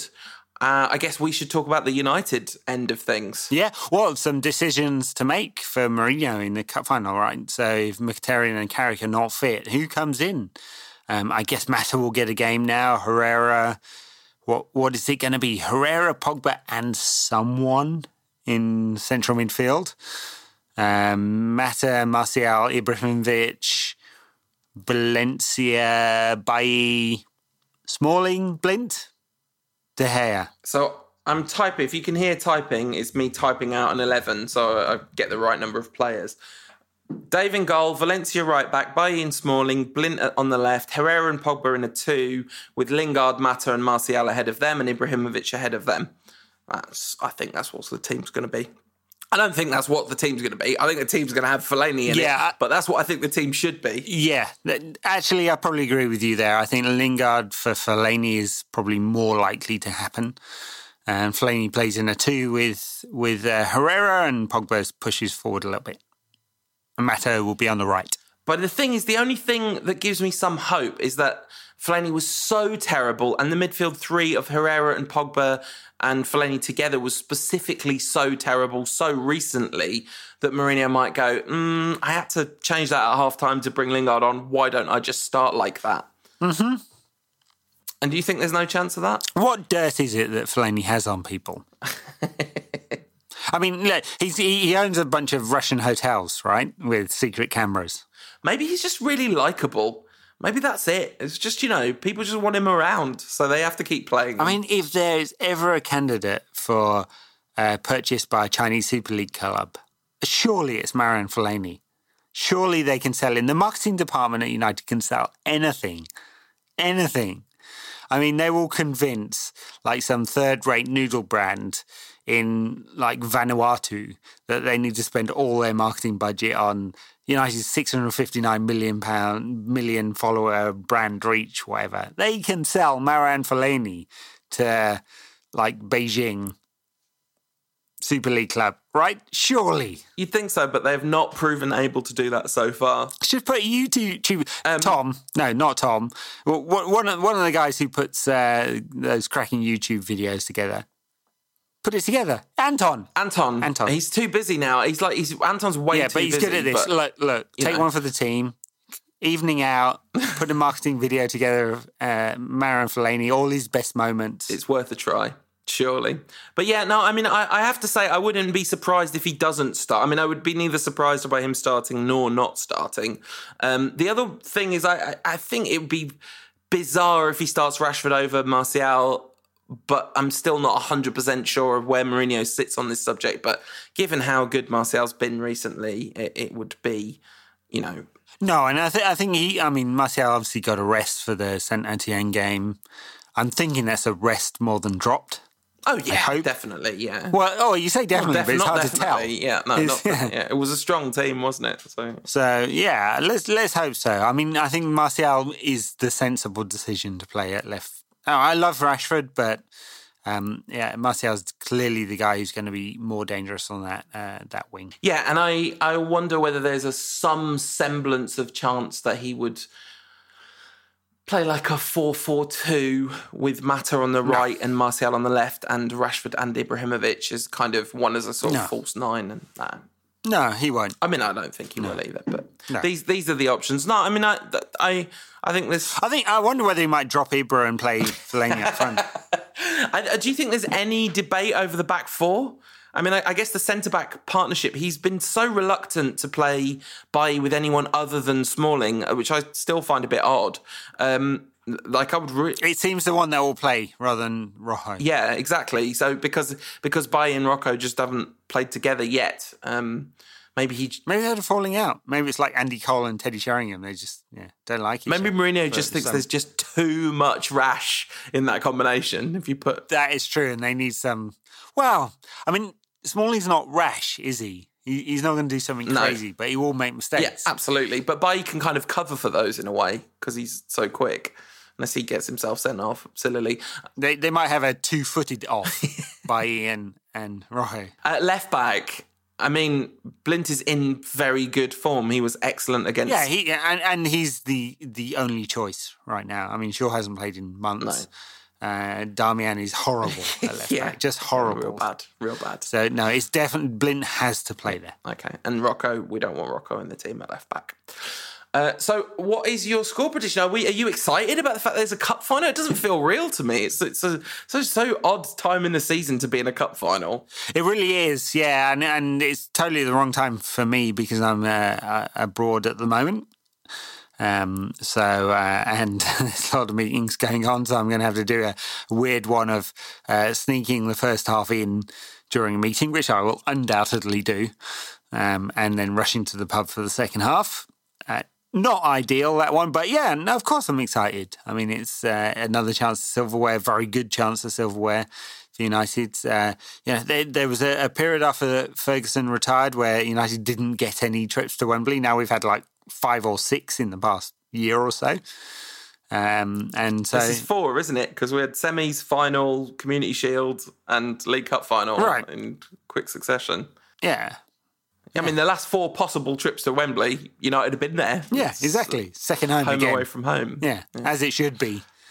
um, a very good chance for United. I mean, Southampton, a decent side, but not not uh, not the Southampton of two years ago. Um, United clearly going to be favourites for this one. After this, after the semi, when we just scraped past Hull, we were in the, we are in our kind of second malaise dip of the season, but it was really short lived that malaise, and we've clearly kicked out and back into some semblance of form now. So I, th- I think it's pretty clear that we're going to have to have a bad day and them have a good day. But that is far from impossible. But on on the balance of things, we've been having more good days than bad lately. And and yeah, I mean there are not loads of standout performances from United across the entire season, right? Not loads of them, uh, but uh, it feels like there's an uptick. You know, solid win against Etienne at home. Um, well, like not a great performance in the cup, but okay, we'll forgive it and controlled against Saint Etienne away. You know, I it doesn't feel like United are in one of those dips where uh, they'll create a few chances or miss loads of chances, um, or miss loads of chances. Uh, I you know it feels like this is one that United are set up to win. Yeah, I mean since that two one loss to Hull, United are seven nine 12, 14, 15, 15 1 on aggregate um, since that game. Uh, so, you know, we're, we're clearly in a much better vein of form again. Uh, so I, I, think Southampton are, are patchy and, and they have got what it takes to put in a really good performance. And we have got what it we've got mistakes in us and we've we've got poor attacking performances in us. But the quality in United's side should be such that we win. And Mourinho's first silverware with United, which is a really exciting prospect because it's hard to imagine it will be his last. Um, of course it won't be. Surely it won't be. I mean, there's the the uh, the momentum here is is building towards a, a, title challenge next season. Has to happen. I mean, you know, the, he he said there'll be a limited limited range of move player movement in the summer. United are going to spend big on a few players. They're going to fix probably fix a couple of key challenges at, at fullback or well, at least left back. Um, if uh, if Shaw doesn't make it, uh, they'll probably bring in another centre back. They'll probably bring in a defensive minded midfielder. They kind of need to, don't they? Um, and, and uh, think about a forward position. You know, it, seems set that the that it seems that the club is set on Antoine Griezmann. Doesn't really feel like that's absolutely what's needed. But you know, who's going to complain about another world class player at the squad? So next year has to be a shot at the title. Yeah, absolutely. Um, so I guess we're both going to predict a win. I'd be pretty surprised if if we didn't at this point after all that. I, I well, we predict to win every week. yeah, absolutely. so, but but this one, you know, I, I would be shocked if United put in a, a disappointing performance here. Yeah. So I, I think a win. I think it's going to be a sort of 3 1, 2 0 style. I have to pick one, right? 2 yep. 0 to United. I'm going to go with a nervy 2 1 win. I'm going to go with the, uh, because there is this, there is this kind of slight difficulty they have in certain high pressure moments. There was the Liverpool game, so I'm slightly worried about that aspect of, of United's collective mentality. But I think they've the quality, and at some point it will kick. You think in. Southampton have enough to score? Yeah, um, definitely. I mean, they, they, they, you know, they're they're not brilliant. Well, Gabbiadini's been fantastic since he came yeah, in. Yeah, that's so, true. So yeah, I think they definitely do. He's made a big difference to them. Um, and they're pretty solid at the back. Yeah. Van Dijk. and not Fonte because he bizarrely went to West Ham. Alex had a dig about that. You would have heard uh, a few moments ago, but a very strange decision. But anyway, it's been a long podcast already. For Patreon backers, it's going to get even longer because we're going to keep talking uh, for another 20 minutes or so for you guys. Uh, for everyone else, uh, you can check out patreon.com slash rantcast if you want more of the show. Otherwise, you can get me on Twitter at UTD Rantcast. You can get Ed at United Rant. Um, and you can have a read of stuff written by a whole bunch of really good writers on unitedrant.co.uk. Thank you, everyone, for listening. We really, really appreciate it. And uh, here's hoping United win a trophy before we speak to you next. Come on, you Reds. See you next week.